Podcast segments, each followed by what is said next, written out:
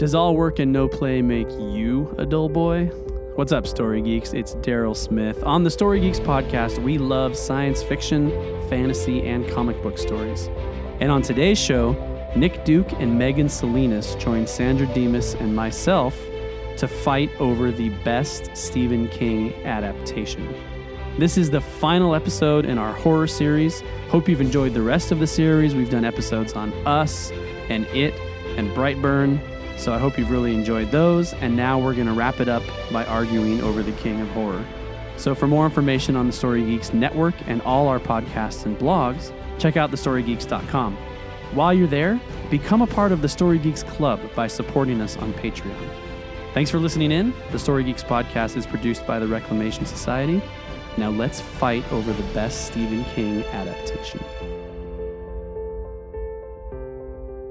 All right, welcome everybody. We are going to fight about Stephen King films, Stephen King horror films specifically, because this is our horror series, the final episode in our horror series. So, our fighters tonight are Nick Duke, Megan Salinas, and of course, Sandra Demas. What's up? What's up? Woo! Before we dive in, um, Nick and Megan, let's hear a little bit about what you guys are up to and where people can find you and all that good stuff. Nick, why don't you start? Uh, yeah, I can't really be found anywhere, but I can see you right now. You can be found yeah, here. yeah, I show up. Well, when you I'm can be found on the show. This is your third show, right? Uh, yeah, this Yeah. is the third time I've been on. Um, hopefully, it's been getting better each time. I don't know, That's what I keep telling myself. but uh, too. yeah, can't really be found anywhere. But um, uh, I've been working on the Death of a Bounty Hunter uh, audiobook. Yeah. and uh, doing some audio uh, production audio on that. And uh, yeah, can't wait for people to to hear that. I know. I'm excited for that. I am too. Can't wait to see how it all comes together. Um, I'm Megan. I do a lot of things. I am a host of a YouTube channel called Silver Screams, where my co-host and I talk about horror-related things, a lot of trailer reactions, horror Q and A's, things like that. Um, I am also a member of Rooster Team Radio, where we talk a lot about uh, Rooster Teeth Productions. Me and my cohorts. That's a lot of fun. And um, also my what I'm currently working on, and oddly am I think the most excited about these days is my podcast No Love Lost, which is a Lost retrospective podcast where my co-host Will Link loves Lost and I don't. And we talk about it. And the reason I'm kind of excited for it these days is because like we're still in the middle of season two. So that's like when the show is good and not when it's not. Once we get to season three, it's going to be all downhill for me. So if you're interested in hearing my emotional downward spiral, definitely check it out. I'm always interested in people's downward spi- spiral. That's my jam. That's a long. that's a tough hill to climb if you It don't is. like Lost. Well, that's it is. It's that's a lot whole- of TV. that's the whole crux of the show is he loves Lost and I don't Mm. because we had very di- uh, different opinions about the ending. So we're going back and seeing if we can change each other's minds. So, And has anybody has anybody shifted yet? um, at the moment, I'm having a great time because it's it's when the show is good. Whether or not I'll come around to the seasons I don't like, I honestly don't think that's gonna happen. But I don't know. The like, it might. It's kind of surprising stuff that I've forgotten and stuff that like the knowledge of hindsight going back to earlier seasons being like, oh, this actually did lead to this. Like that didn't come out of nowhere later. Like, um, so it's a very interesting experience. Cool. Sandra, how you doing? Good. Yeah. I'm ready to fight for my You're boy. ready to fight. All right. Well, before we dive in, let me review how this works. We will have three rounds. In each round, you will each be presenting an argument for your movie. And there will be two minutes for that. And then there will be a minute to rebut each other. And then I will assign points. At the end of three rounds, we will have two winners and one loser. the one loser, sorry, you're gone. But you can help figure out who wins later. And the two winners will go head to head at the end for a winner take all final question that I will come up with out of the mist by the time we get there. Something in the mix. Hopefully, was it won't be too much of a misery. Yeah, sorry. And That wasn't Sandy that wasn't a shining moment for me. I apologize. Ah, there it is. so that's how this works. Real quick before we dive in, um, let's go through and find out which movies you guys are arguing for. No points to argue right now. All you're doing is saying the name of your movie. Nick, Misery. Megan, The Mist. and Sandra. The Shinning. We're not going to get sued. Wait, you can say it. Wait, wait, wait, wait, wait. Uh, just this is very important to my arguments later on. Are you? Well, then in don't fact- say it now. No, are you in fact going to bat for that Treehouse of Horrors episode of The Simpsons, I or are be we talking about for the Stanley, Kubrick film? The Shining. Okay, okay. Because Oh, I I was going to were say I'm fighting for have. Stephen King's The Shining. I was going to say, if you're fighting for Groundskeeper Willie, I'll give you the win right now. Yes. and you know what? I would concede. I would happily concede. All right. All is clear. Any questions? Uh, how you doing? I'm doing Oh my good. gosh, you're stalling. you. You're stalling. She's stalling. She's trying to come up with points. Thank you for asking, though. I'm Aw. doing good. That's good to hear. Don't butter me up. Uh, okay. so let's dive in with our first round points. Sandra, you are going to kick us off. Oh, thank God. Dude, I'm so I was so nervous. Like I like structured this like almost like a book report. Mine literally says like Misery is the best Stephen King horror film because I like misery. on my This summer, summer, yep. vacation. Uh, it's funny because, like, actually, um, the first time I did nerd fight, I did I did have to go first. So I was like, "Am I doing it right? I don't know." I think I did that to Brian last time, too. He had to go first, Yeah. and he won. Yeah. really So- Ooh, okay. I will gladly go first. Okay. Are you ready to go? Yes. And go. Okay. So I'm just gonna go ahead and and talk about the elephant in the room. We're talking about Stanley Kubrick's The Shining, which Stephen King is well known as disliking, hating even, but I will say he even he has come around to accept that the Kubrick universe does exist, such that we will see elements of that in Doctor Sleep, which is the sequel to The Shining. And he, ha- I mean, someone who created the story still accepts the power of Stanley Kubrick's film because it is such a cinematic masterpiece. You have something that is so visually stunning. It's an extremely rewatchable film. The music, the scenes, the the art and set decor, everything about the film, without even getting into the characters, is extremely powerful, visually um, memorable. It is a pop culture icon in a sense. The Mist and Misery are not. they, you know, it, you just have to hear the beginning of the music from The Shining, and you know that's The Shining. It is a completely um, memorable and powerful film, eerie, and you know even even the King, Stanley uh, Stanley King, Stanley King, You know, Stanley, Stanley King. King. You know, no, but Stephen King himself had to admit that the universe does exist because of the strength of that universe that Stanley Kubrick created using the Shining source material. So memorable, rewatchable, unforgettable, even by Stephen King. You got five more seconds. Do you want to say more words? Nope. Okay. Unforgettable. All right. Megan, are you ready? Uh, yeah, sure. And Hey, we got fun. are you sure you're ready? Yeah, yeah, I'm Okay. good. And go. So, in fact, I feel like every movie that we're talking about here in this particular round are all great films. Mm-hmm. But a great film doesn't necessarily make for a great adaptation. As Sandra alluded to, sometimes, even if you have a good film, the spirit of the original work does not translate over, or sometimes the work itself is so dense that a lot of things get lost in translation. The Mist does not have that problem. Out of all three of these stories, it is the most faithful adaptation to the original source material, going almost beat for beat what was in the original novella. And the changes that are there were approved by King and actually work to enhance the story rather than to detract from it. And instead of a particular filmmaker wanting to turn it into their own story, like these filmmakers were very, very dedicated to adapting King's original work. And as a result, what we get is this very thought provoking piece that explores ideas about society and humanity in the face of hopelessness. And these are all things that existed within the original source material.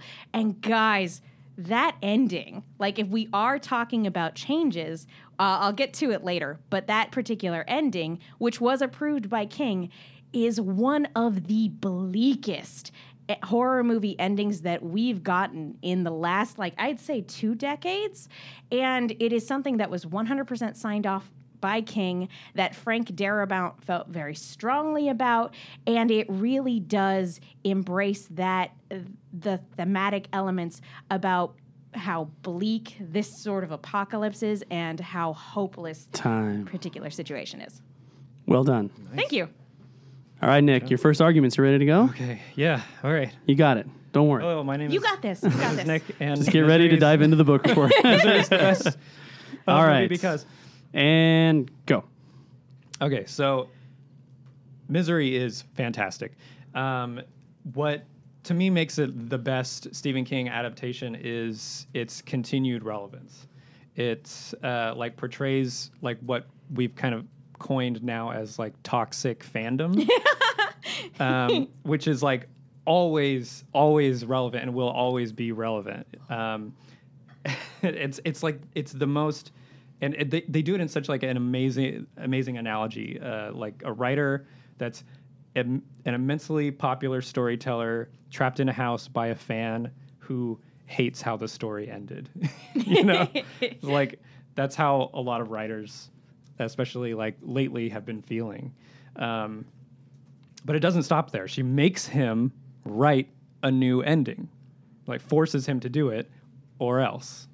And you're not really totally explained to like why what she's gonna do if he doesn't do it. She's just like you know it's gonna be unpleasant.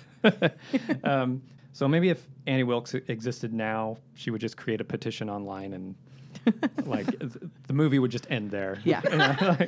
um, so, but th- this story is important for people who are passionate about the things they like and they're artists and writers, and um, it it forces you to to think like, oh, I, sh- I should really appreciate uh, the, the writers and artists that I enjoy more, um, and it in turn makes uh, artists go like, well, you know, um, fans are going to have strong feelings about what I'm putting out there, and it's good to listen to them. Like it's you shouldn't do what they say. You should always listen to you, to mm-hmm. yourself first as an artist, but listening to feedback works in all aspects of life. Yeah.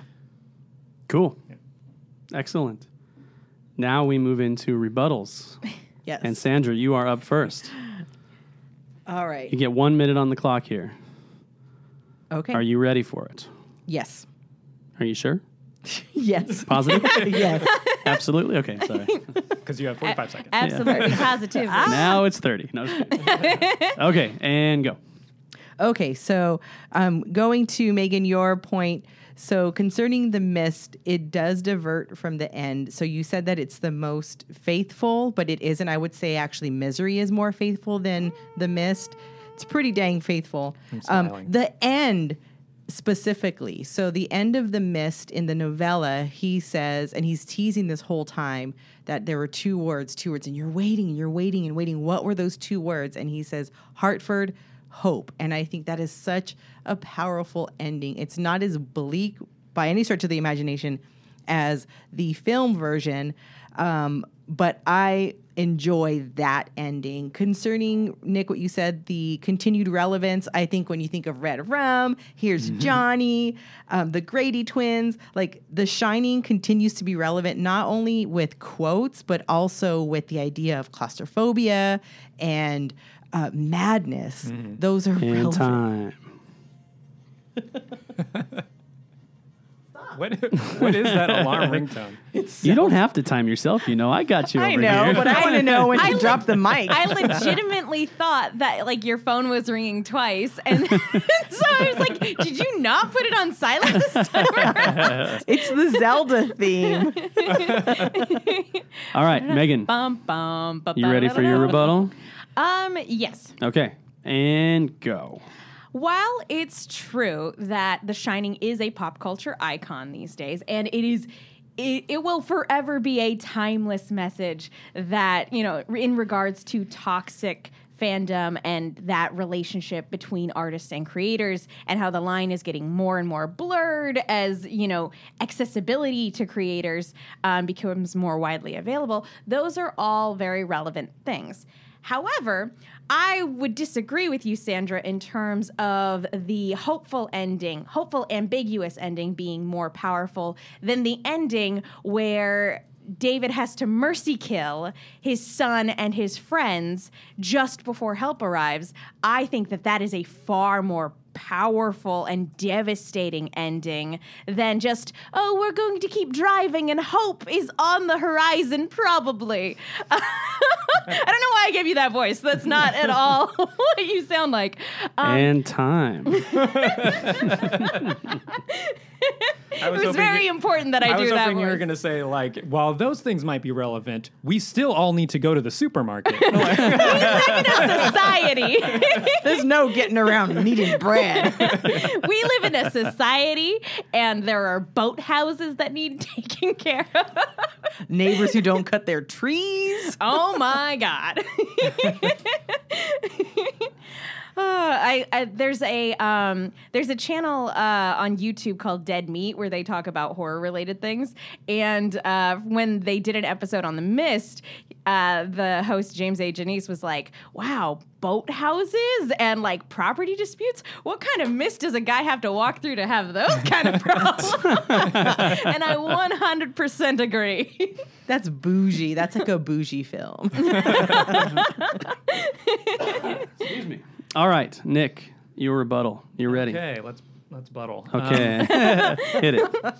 Um, so starting off with the the Shining. Um, a- again, I love all three of these movies so much. Yeah, they're so Um, good. But uh, I feel like The Shining's uh, scary moments are a little hindered by Kubrick's trademark. Oh my gosh, isn't this scary cinematography? Like his more subtle moments are like to me way more terrifying and than when he goes and shows you like the you know the red rum on the door with like the quick zoom and like the all like the noise and stuff like that. I know that it's it's a scary trick, but um, I feel like the terror can be pushed further if it, the I guess epic scary moments aren't as like abrupt in the cinematography. Um, over on the mist, I feel like it's a little uh, over explained too much in the the film script as opposed to the the book. Um, In time. The Arrowhead Project. Yeah. The Arrowhead Project. it makes you look at water bottles differently. Different atoms being shot into the air. Like, I, I know I'm not supposed to like help you guys, but did you know in in the mist in the very beginning he's painting uh, the gunslinger from the he Dark Tower? He's Yeah. Totally Oh, yeah, yeah. The Yeah. gunslinger from the and Dark you Tower. see um, an homage to the thing Oh, for sure. in the back. It's one of the paintings. Oh, really?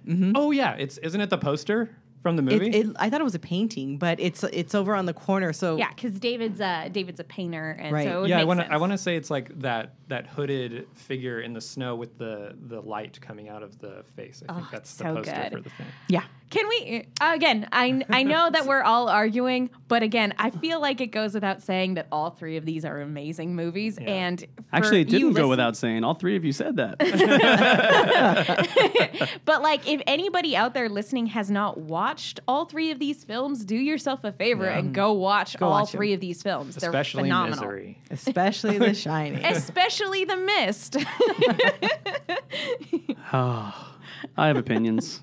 Tu- tune into the aftercast to hear Wait. my opinions. Wait a my. minute. At the beginning of the show, you said you had no opinion on Stephen King, I have opinions on these movies Ah, that okay. I'm not incorporating into my process here, but which is good. This I is why will you're a good share moderator. them during the aftercast. So, Sharing's caring. but for now, based on what I've heard in this round, um, the idea that it pays to be a rookie is going to continue. Whoa, yeah. Good job.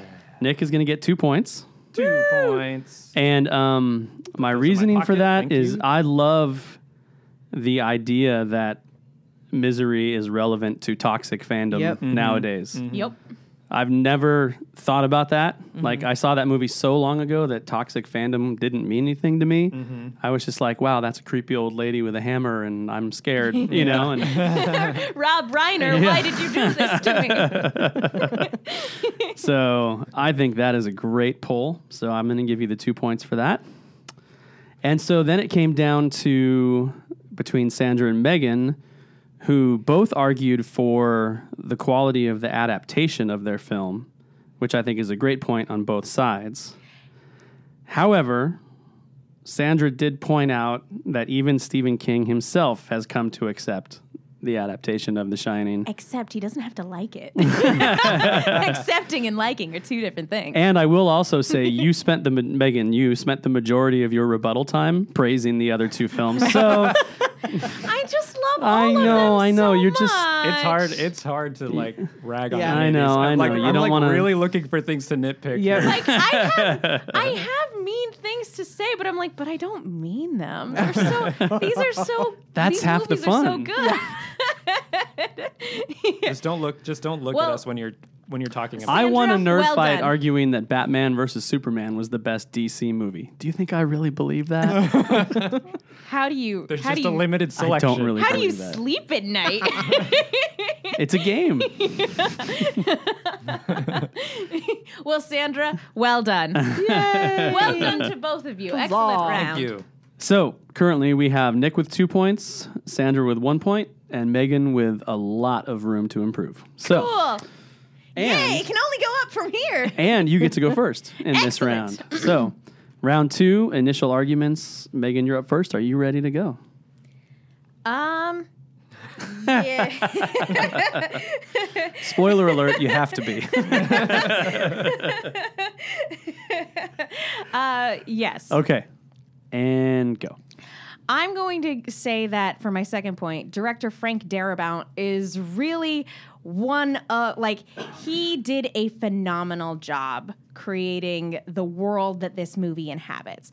And he really does an excellent job not only directing his cast um, with a because he does have that res- level of respect for the source material, he does a great job with his ensemble cast.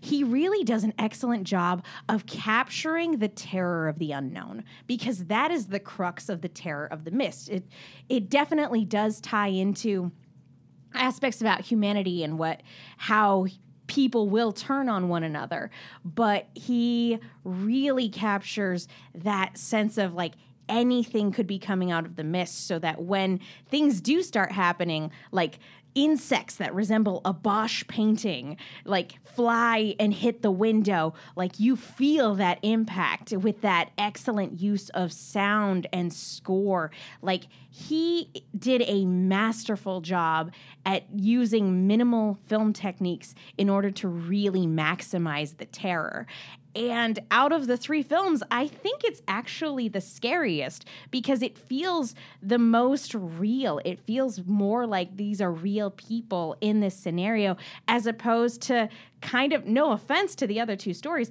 but self insert writer characters. Like, Paul and Jack are proxies for Stephen King. And while that might make the story personal to him, that doesn't necessarily make it to anybody like to to the average viewer it doesn't necessarily make it as accessible uh, uh, more of a human story that and i think out of the three of them it is the least problematic of these stories because it doesn't um tie into negative stereotype negative stereotypes about And mental health and it doesn't have Time, time, any time. negative- Time, time, time. it Time, time, time. Time, time, time. She's a rule breaker. Time, time, Sorry. I got tongue tied towards the end. All right, Nick, you are up next. Uh, remind, remind me, is this, are we, it's Two this our minutes. next, uh, our next this is your next main Okay. point. So you got two minutes for it. Okay. Ready to go? Yes. Go for it. All right. So I just want to use these two minutes to talk about the director, Rob Reiner of uh, Misery. A little known director, directed uh, like some small films like Stand By Me, Princess Bride, Spinal Tap, you know, things like that. Um, um, he creates an amazing atmosphere of isolation for Paul uh, Sheldon to inhabit. Like, even though the house where the story takes place is not out in the middle of nowhere, really, uh, the home feels like it's disconnected from the rest of the world. Like, there's no escape for Paul, mostly because his legs are broken. Um, but the like the door frames are too narrow for his wheelchair to move around like quickly. There's no phone line. The neighbors steer clear of the land because of uh, Annie Wilkes, and like it just all adds up to this feeling of hopelessness, and you find yourself wondering like what what you're what you would do in his situation. And a, lot of the film takes place in daytime too, so it's it's a real tough trick to pull off frightening situations in daylight. Um, but Rob plays to the strength of the environment, and like many of the frames are are used uh, like as as uh, tight, really tight angles, um, and it, it just adds up to making you feel like kind of a little claustrophobic, like, stuck in this room. And Annie is often shot from below, making her like appear a lot bigger than him. Um, and like Rob just knocks it out of the park directing the movie. I, like I can't imagine it looking any better. Like uh, it, it feels like uh, how it feels to read the story. And that's it. All right. Well done. A few extra seconds to spare there. Impressive. How many seconds? Uh, about 14. Okay, I have a fun fact. Go for it. I love fun facts. so uh, the the source material is based on a short story called "The Man Who Loved Dickens." It's really important to pronounce the ens there. Um, and the story is about a man held captive by a chief in South America and is forced to read him Charles Dickens stories.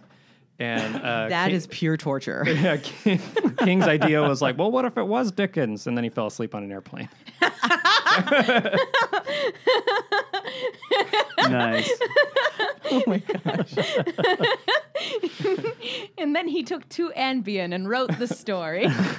I just like that image of him going like, "What if it was Dickens though?" and then fell asleep and then wrote "Misery." You know, it's like okay, He's like, I had the craziest dream. like you know, like Paul McCartney. Like, how did you come up with uh, that song yesterday? Oh, I was I dreamt about it and Mm-hmm. woke up the next day and just kind of wrote it. Wasn't it like ham and eggs or something? Yeah, scrambled egg- eggs. Scrambled eggs. I was Scrambled having eggs. scrambled eggs. Da-da-da-da-da, scrambled eggs. Yeah. You've heard that before, right? You know, scrambled eggs. All right. Sandra, you ready? yes. Excuse me. Okay. Go for it. Okay, so I will say that um, concerning The Shining, it is terrifying. So it's more than just proxies for Stephen King. It is actually someone who's middle class fighting against that, who doesn't want to live a mediocre life anymore. He wants to make it big as a writer. But it's completely relevant for anyone who's ever just strived to be out of that middle class. And you see so many people who are like, I think I'm okay with a mediocre life. And that's rare. So many more are striving for more and more and more. So th- that in and of itself makes it relatable. The terror of these things, you don't know if it's there's claustrophobia happening, there's some weird supernatural things happening, there's a man in a bear suit doing some freaky stuff. Um, you know, maybe he's he's turning mad. You see so many different components. I will say when it comes to um, the idea of a religious fanatic and the government being the bad guys. That's kind of a tired and trite plot. But with The Shining, you have something that we, it, it's deeper than what you think. It's not just this guy wants to be a writer and loses his mind. You know, there's some supernatural thing happening we don't quite know. Um, we don't know really like why he's so upset with the life that he's living. He wants something more. And what is it that's driving him to madness? Is it the claustrophobia? Is it the supernatural effects? Is it his pure hatred for living a middle class life? So the terror there is very, very real. Something that I think, like when we talk about the mist and the villain, or uh, um, what's causing it. We know, like we see that it's a squid kind of a thing, tentacles. we see that, and um, yeah. So I think the terror is much realer. Time. Jack Nicholson, scarier than octopi. Yes. That's fair. Can confirm. Okay, and now we move into rebuttals. All right. So that's And you, Megan. Shall I go first? You shall go first. Are you ready? yes. Go for it. Uh, in regards to Rob Reiner being a wonderful director, he is in fact a wonderful director, but he's better at directing comedies. And so there are moments during Misery where Annie is supposed to be scary and it comes off more campy and funny, which, though not unwelcome in a Stephen King adaptation, to me didn't directly translate the terror of the original novel. And Sandra, your point as far as Jack being a relatable hero goes, when I see him, or at least a relatable protagonist, because he's not the hero, um, I don't see an everyman. I see Jack Nicholson doing his damnedest to be as scary as possible from beginning to end of the film. I look at him, I don't identify with him, I want to run from him.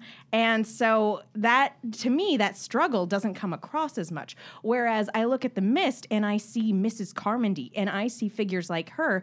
Um, fundamentalists who want who Time. Yep. Fundamentalists are scary. bada bing, bada boom. Bada bing. Bada bing, bada boom. Sorry, I hate to interrupt you like that. No, but no, no, no, I actually no. kind of enjoy it, so I don't really hate to do it. You're like, well, how many things is she going to say after I tell her to You should, stop? just, you should have When like, do I get all to butt in? mute buttons that you could just smash at any time. I know. I You wish I had like a buzzer, or something. You should get a buzzer. I know, I said that the last or buzzer a time. gets- Zelda theme. I mean, well, you you've got that. Just move your phone closer to the mic. We'll be good. Um, Nick, it is your turn. Are you ready to go? Uh, sh- yeah, I guess. Confidence. I like it. Come on, dude. You're in the lead. yeah. Don't tough sell yourself short. You're going to do great. Oh, the pressure. Okay. There's never been this much support from an opponent, so you should feel good about Yeah. it. I mean, Megan's really, she's really encouraging you here. It's good. All right. I'm good. All to right, go. go for it.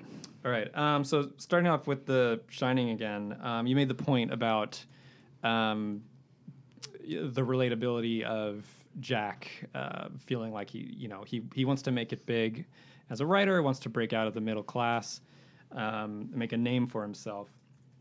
I feel like um, the book does a really good job of hammering that point home um, because you get a lot more context um, pre hotel. Uh, but the film starts with them already on their way, and they kind of have to speed up uh, that all that um, all those kind of years of uh, feeling trapped uh, into like the first 30 minutes of the movie um, and it, it just it, it could come off more uh, powerful i think if not that the movie needs to be longer but like if they had if they had more of that context And time but time. oh i've just ragged on the shining for a minute i feel, I feel awful now And that's because the mist has no flaws. All right, Sandra, are you ready to go? yes. Go for it. Okay, so with the mist, one of the one of the criticisms is that um, the Shining, or excuse me, um, that the book has a hopeful, ambiguous ending, and that the film adaptation has a bleaker ending, and that's stronger. But I would disagree, and I would give The Quiet Place as a perfect example of where it leaves you in this space of ambiguity, but that is so satisfying, and that is so against what we would expect from a film. Um, so I think that it is a, a stronger source material and not a stronger film.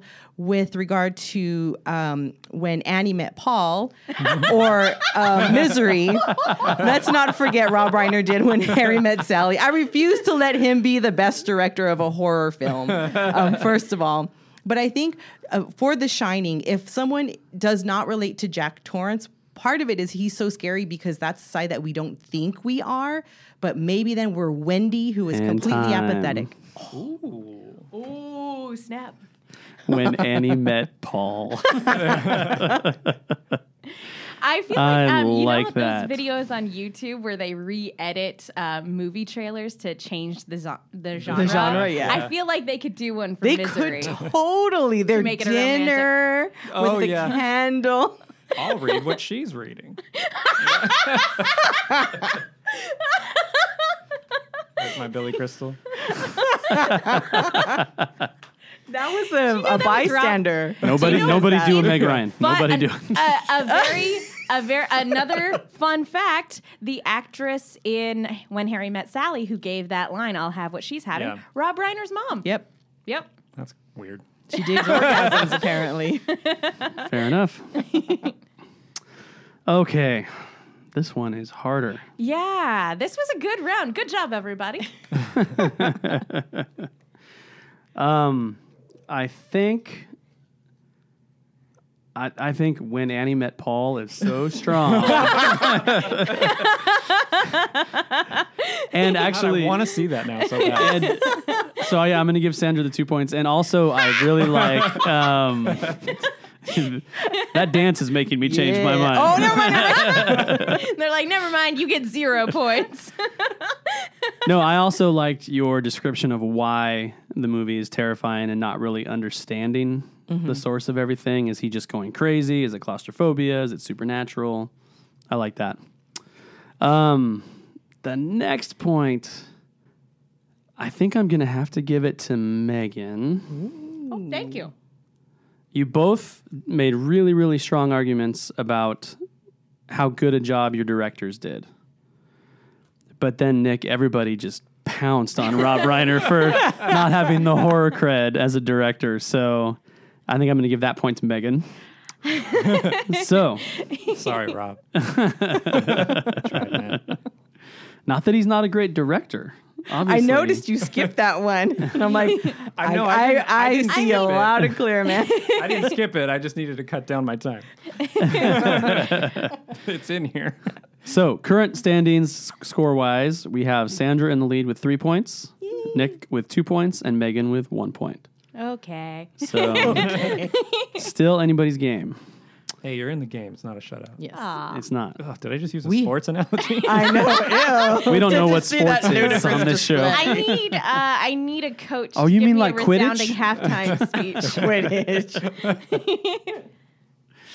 Okay, so this is our final round, and Nick, you're going to kick us off in this round. Sweet. You ready with your final point? Yeah. Okay, go for it. Cast. James Caan is an excellent Paul Sheldon. Uh, got nominated for a Saturn Award for it, and he does a great, great job of uh, translating what Paul is feeling to the screen because the book is very internal. Um, so all of his thoughts and feelings are explained uh, in the text. But James Caan um, lives those words out, lives the text out. He uh, makes you feel the pain, the hate, the hope, the despair. But like any good story, though, the hero is nothing without a good villain. And Annie Wilkes, played by Kathy Bates, is possibly one of the scariest monsters in movies. One, because of just Kathy's terrifying performance, and two, because that character is timeless. Timeless. She'll always exist. She's the person whose entire life was destroyed by the ending of Game of Thrones. She's the person who sent death threats to Rian Johnson after The Last Jedi. It's just perfectly cast. And she won an Oscar for this portrayal. Uh, it's really hard to pull off a character you hate just as much as you feel sorry for because she, she obviously has mental uh, illness eh, that's gone unchecked for years. And so like there's moments where she appears like very sweet and like uh, depressed and suicidal and you just you feel bad for her. But then she terrorizes Paul Sheldon, and then you go back to hating her again, and so you go you go back and forth between uh, like hating and loving, and it's just uh, something that's great about film is you know the, you got characters that you just love to hate, um, and I think that's it. Cool. Yeah. All right. Sandra, you are up next. Okay, so I'm going to say let's just talk about effects. The Shining is the oldest film of the three. The newest one is The Mist. And when I was rewatching The Mist, the one note that I made is the effects are shit. And they are. they are. So when you look at the three films together, it really goes backwards in time. So it's The Shining who has the strongest effects, and Kubrick is fantastic at that. Um, and then Misery has great effects, and then The Mist. Um, so just for that alone, like its rewatchability, it loses some of its strength because it looks so outdated. Um, and when we think of the the two films comparing them to The Shining. I think for Misery, Megan's right in that it was too light. So if we're thinking about the best horror film, I don't think that Misery is dark enough um, and scary enough to kind of hit that horror genre hard. Um, the book is much darker, so the source material was there to make it dark. Um, for The Mist, I think the thing did it better. It's a stronger film. The practical effects are far better. Um, and the story is done. So we have a bleak ending, but it's done. You never have to go back to the mist. You know it, you've seen it, you don't have to go back to it. it. Whereas The Shining, you can keep going back and keep learning more and more about the film. You never quite know why is he in the picture at the end. Like, is Danny the bad guy? Is he the good guy? Um, why is Wendy so completely apathetic? She's like a Pollyanna, where oh, he accidentally pulled his arm out of it or popped his shoulder out of its socket, and it's like no, no, no, no, that's abuse. You don't make excuses for your husband. That is abuse. And yeah, sure, he doesn't drink anymore, but it's not a good thing that he did that. And you see her fighting against what is so painfully obvious. Time. Well done. Ooh, the Way to lean sneak back. that in She just did the lean back in the chair. Huge sigh of relief. I'm spent. All right, Megan. You ready to go? Yes. All right, go for it. We are here today to talk about horror. And out of these three stories, The Mist is the only one that doesn't shy away from the brutality of its source material. In Rob Reiner's Misery, it like there's an entire subplot added about this cute sheriff couple and his wife so that they can be this cute like rom-com element of this story. And they also take away the goriest part of the of the novel um, because it's too dark to show that to an audience. And same with the shining. The climax of the shining invol- in the book involves jack smashing his own face repeatedly with a mallet to the point where it's not there anymore all of that is gone. And so even though they're, they're remarkable films in and of themselves they have to be sanitized for general audiences. This is not so with the mist. The mist takes that brutality. It takes the darkness of humanity and what people are capable of doing to one another and it takes it even further. It you say that the lack of a hopeful ending is a detractor for the movie I think it's 100% something that adds to the experience and adds and creates an even more haunting ending uh, than what was originally there. I find the ambiguous ending to be kind of forgettable, um, but you you change that, and it is something that sticks with you. It makes you think, and if you are unspoiled for it, it comes right out of nowhere and it hits you in the in the gut. It is that much of an emotional gut punch. And neither of those movies even come close to hitting that emotional high slash low. Wow. Good, passionate argument there. And now we move into rebuttals. Nick, are you ready to go? Uh, yeah. Sure. Okay. You got one minute on the clock and go. Uh, let's just keep that horror train rolling. Um, the Mist has an end to the horror. all the horror comes to an end. Yeah, Whether the the you know the main characters you're with are there or not, the horror comes to an end, and you see that. The Shining, the horror comes to an end. Um, the place is still there, but you know what? Just don't go there. um,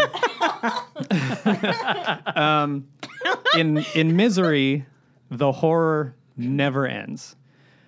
Even when Paul Sheldon, spoiler, makes it out of the house, he's killed Annie Wilkes by uh, killing her with a typewriter and shoving the story uh, into her throat.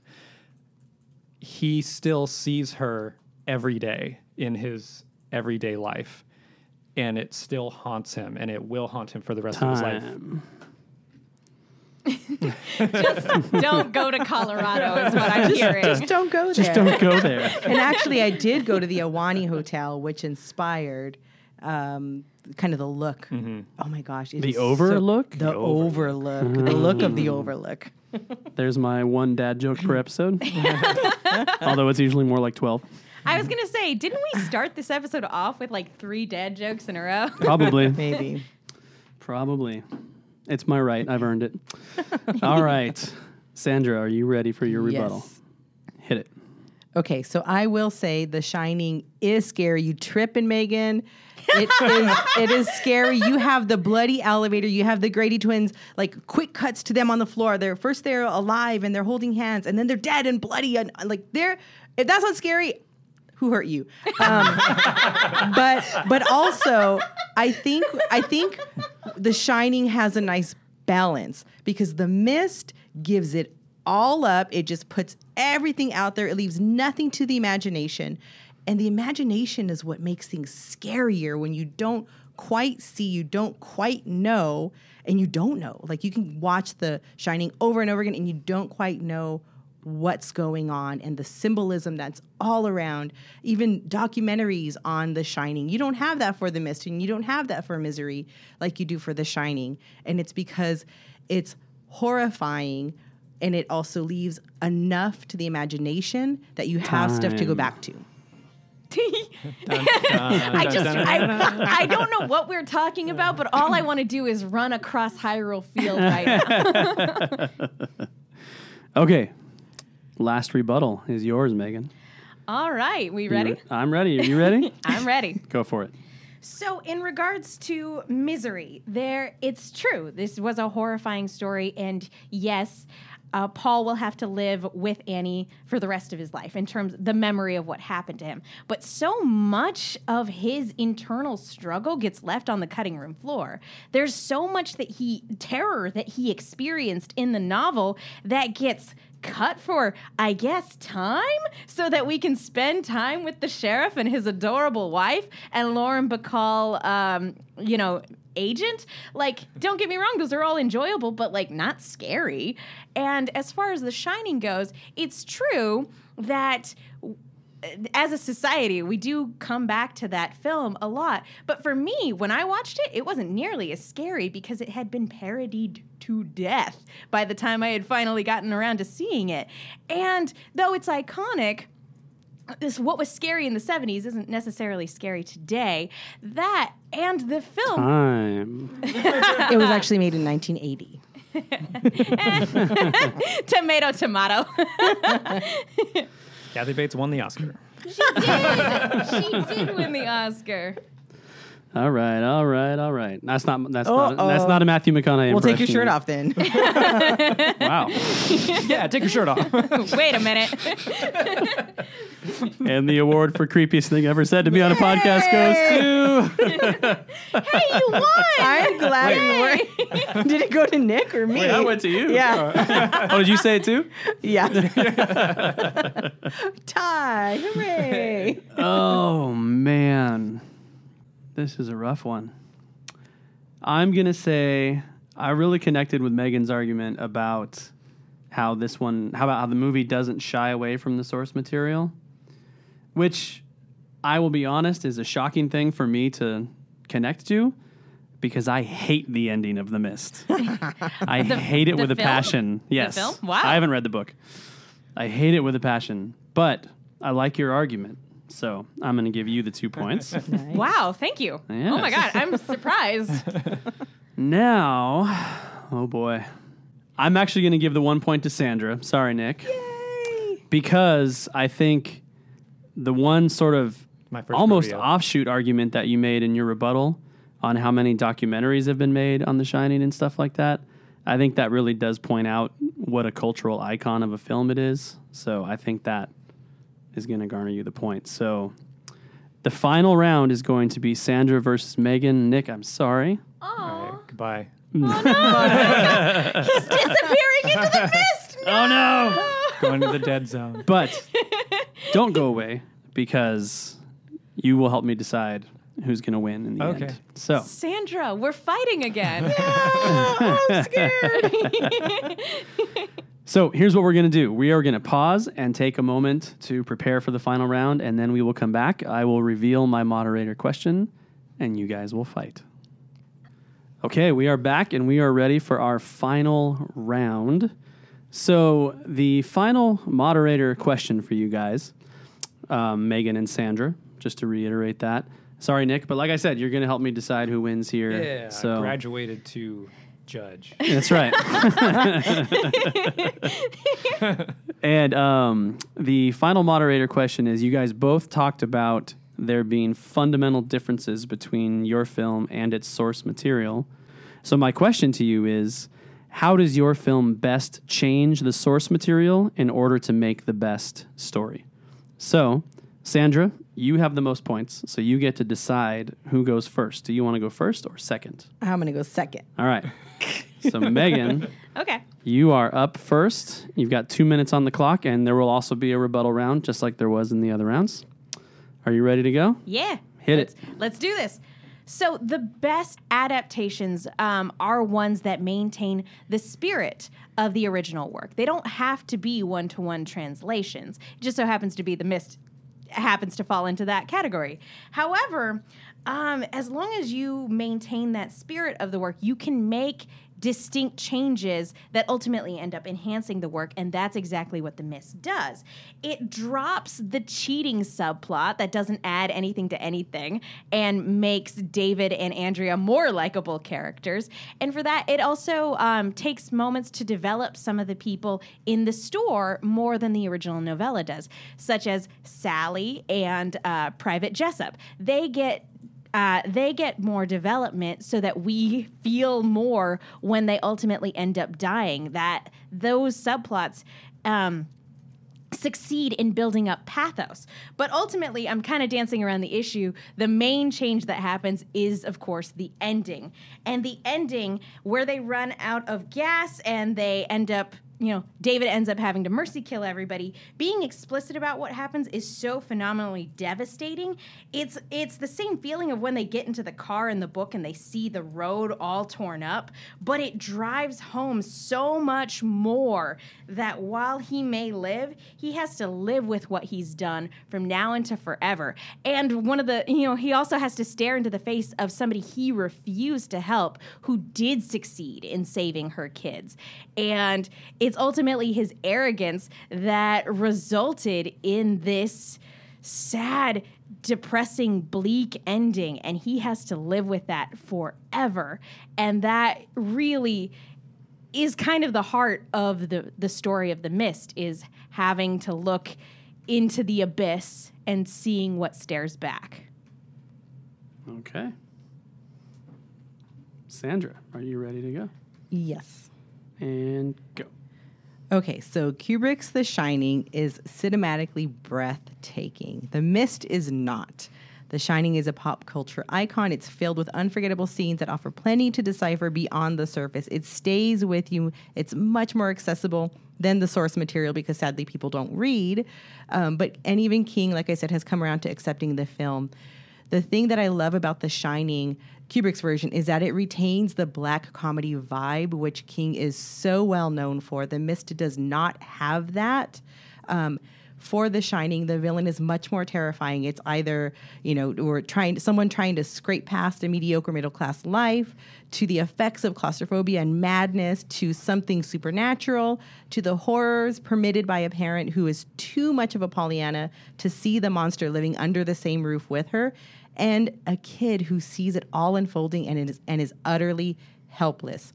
The Shining, Kubrick's The Shining, is painstakingly detailed and elegant. And you know what? I think it is one of the best film adaptations uh, of uh, King's books. Um, it is far from done, too. The story is not done, whereas The Mist, it is. We know that The Shining, it is not done because we have Doctor Sleep. Danny be living with that trauma. It is not over for him. We have The Shining, the film as a total mind bender. It's not neat, neatly wrapped up like The Mist.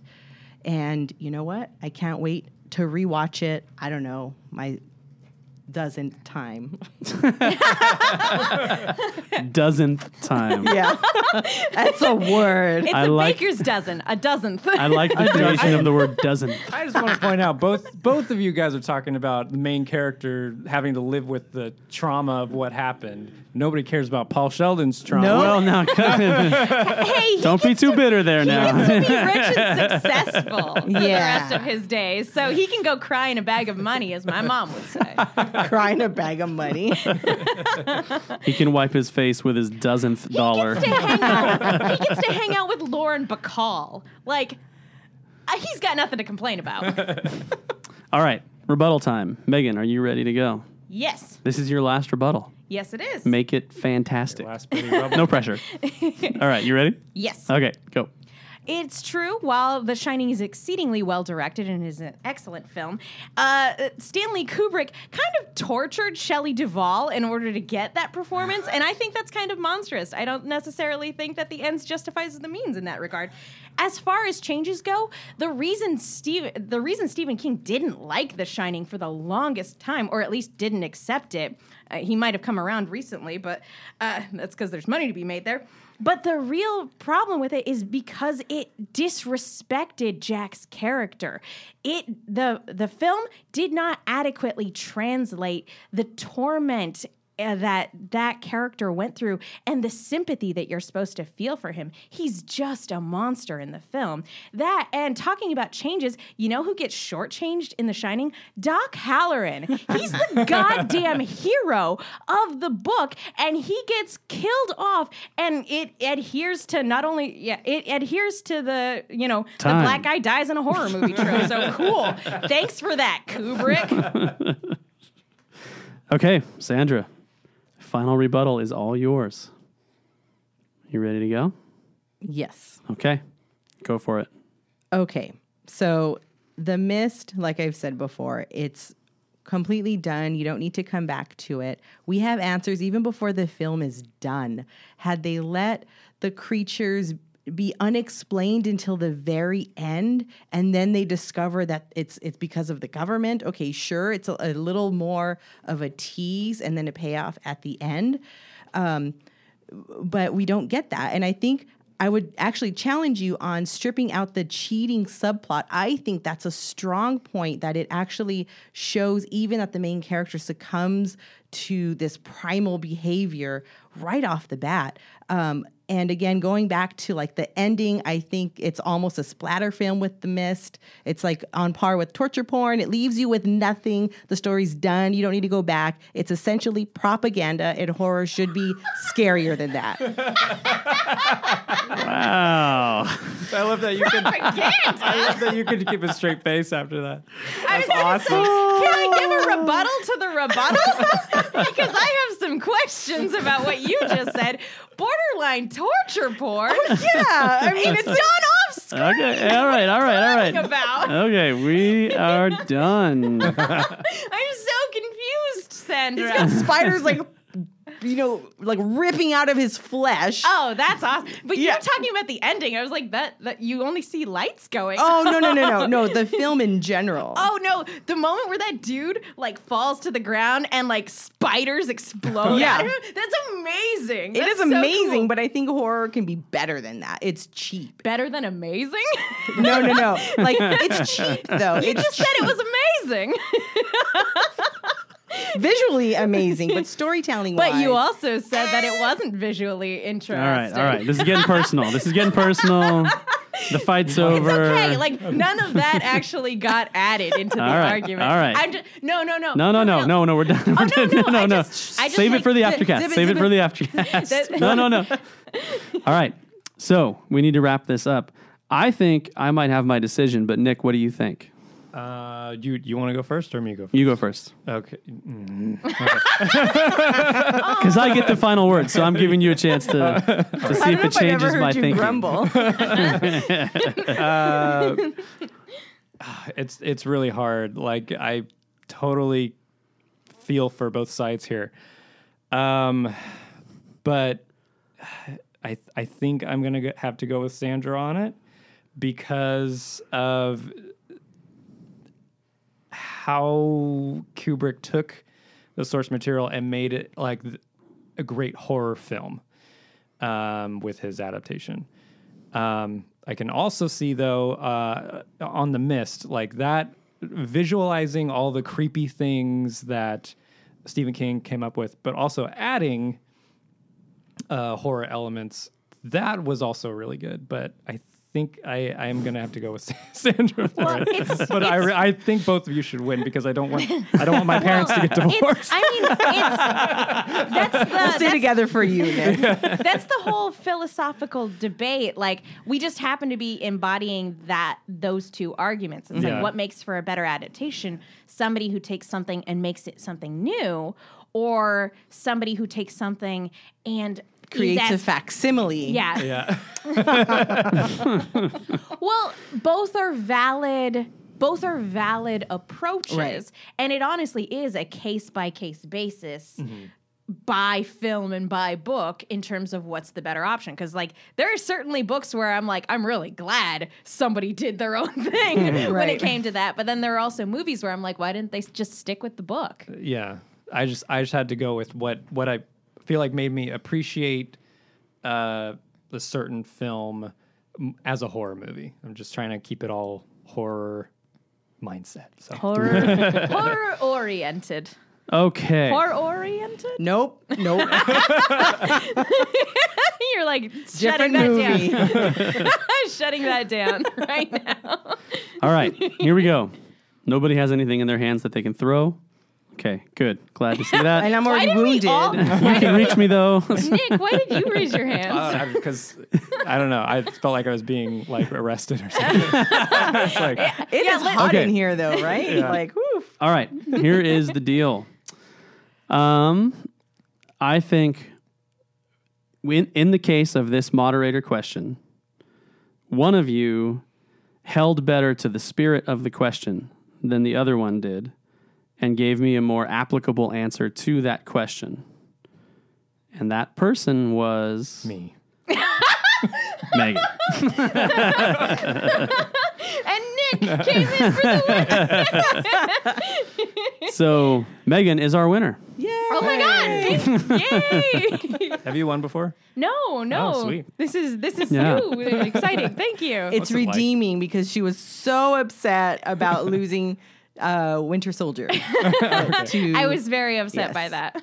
Okay. I also want to point out I didn't lose. I just graduated to judge. Yes. You Yeah. did. You did. You graduated to judge. Look at I mean, we were still in the trenches and you were you Yeah. were up with the judges. That's really cool. Yeah. You ascended. Yeah. I'm on a pedestal.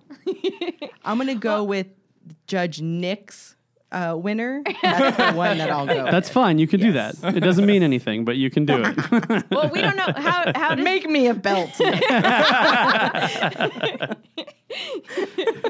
but don't take your shirt off. Oh no. No problem.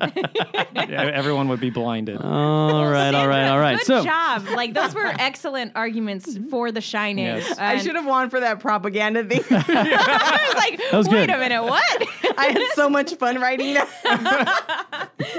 really, I was. I looked at you every now and then. It just seemed like you were looking, thinking very seriously. So I didn't. I'm just trying to read from a Yeah, distance. but when you so. but when you said it though, you, you couldn't say it with a straight face. you? That was oh my gosh, that was amazing.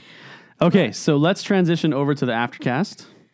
Normally, you would hear my opinion on the aftercast. In this case, I don't really have one. Yeah. So, so we'll just talk more about adaptations of films and stuff like that, and we can dive into more Stephen King stuff and all that good stuff. So, Nick and Megan, thank you guys for being here. Thank you for having us. yes, Megan, so congratulations on your win. Thank you. Sandra, thank you for not throwing anything at me. yeah. I will. I will just be on my way with this gigantic trophy, Story Geeks, and It looks heavy. bid you all adieu. Yeah, especially since you brought that with you. So, uh, I, I bring this with me everywhere. yes. So that is it for our horror series. We're going to be taking a couple of weeks off, and then you know what? We're coming back with the Force. We have a long series on Star Wars. Do not miss that. Be sure to subscribe on your preferred podcast provider to make sure you don't miss any of these awesome shows. And if you're subscribed to Disney Plus, check out our sister podcast, The Story Geeks Talk Disney Plus definitely check that out. You can see our live shows. We'll be discussing The Mandalorian. And for more information on all our shows and blogs, head over to thestorygeeks.com. While you're there, support us on Patreon. Join the Story Geeks Club. Become an official member. Help us plan our upcoming shows. Honestly, some of the smartest geeks on the planet are part of that club, so you want to be a part of it too. We're going to start recording our aftercast, and we're going to be talking about really what we should be diving into. If you're new to the Stephen King universe, what should you read? We'll maybe dive into what we thought of our arguments on the Nerd Fight. Members of the Story Geeks Club on Patreon determine what we talk about on our aftercasts, so be sure to become a member of the Story Geeks Club to help guide our shows. Thanks for listening, and as always, question everything in your favorite geek stories and always seek the truth. Special thanks to these amazing people who help us produce the Story Geeks podcast by supporting us on Patreon as a part of the Story Geeks Club. We have Anthony Holder, Adam Vargas, Bob Sherfield, Brianna, Bryce Cox, Connie Moe, Jim and Mary Baldwin, Joshua Beckham, Jeremy and Kimberly Lugeau, Julian Armstrong, Monty Thigpen, Nathan Miller, Nick Prokop, Ray DeLeon, Sean R. Reed, Theme Park Pulse, and Wade Johnson. Thank you so much, Story Geeks Club members. If you want to find out more from us, check out thestorygeeks.com for more information and join our Story Geeks Club.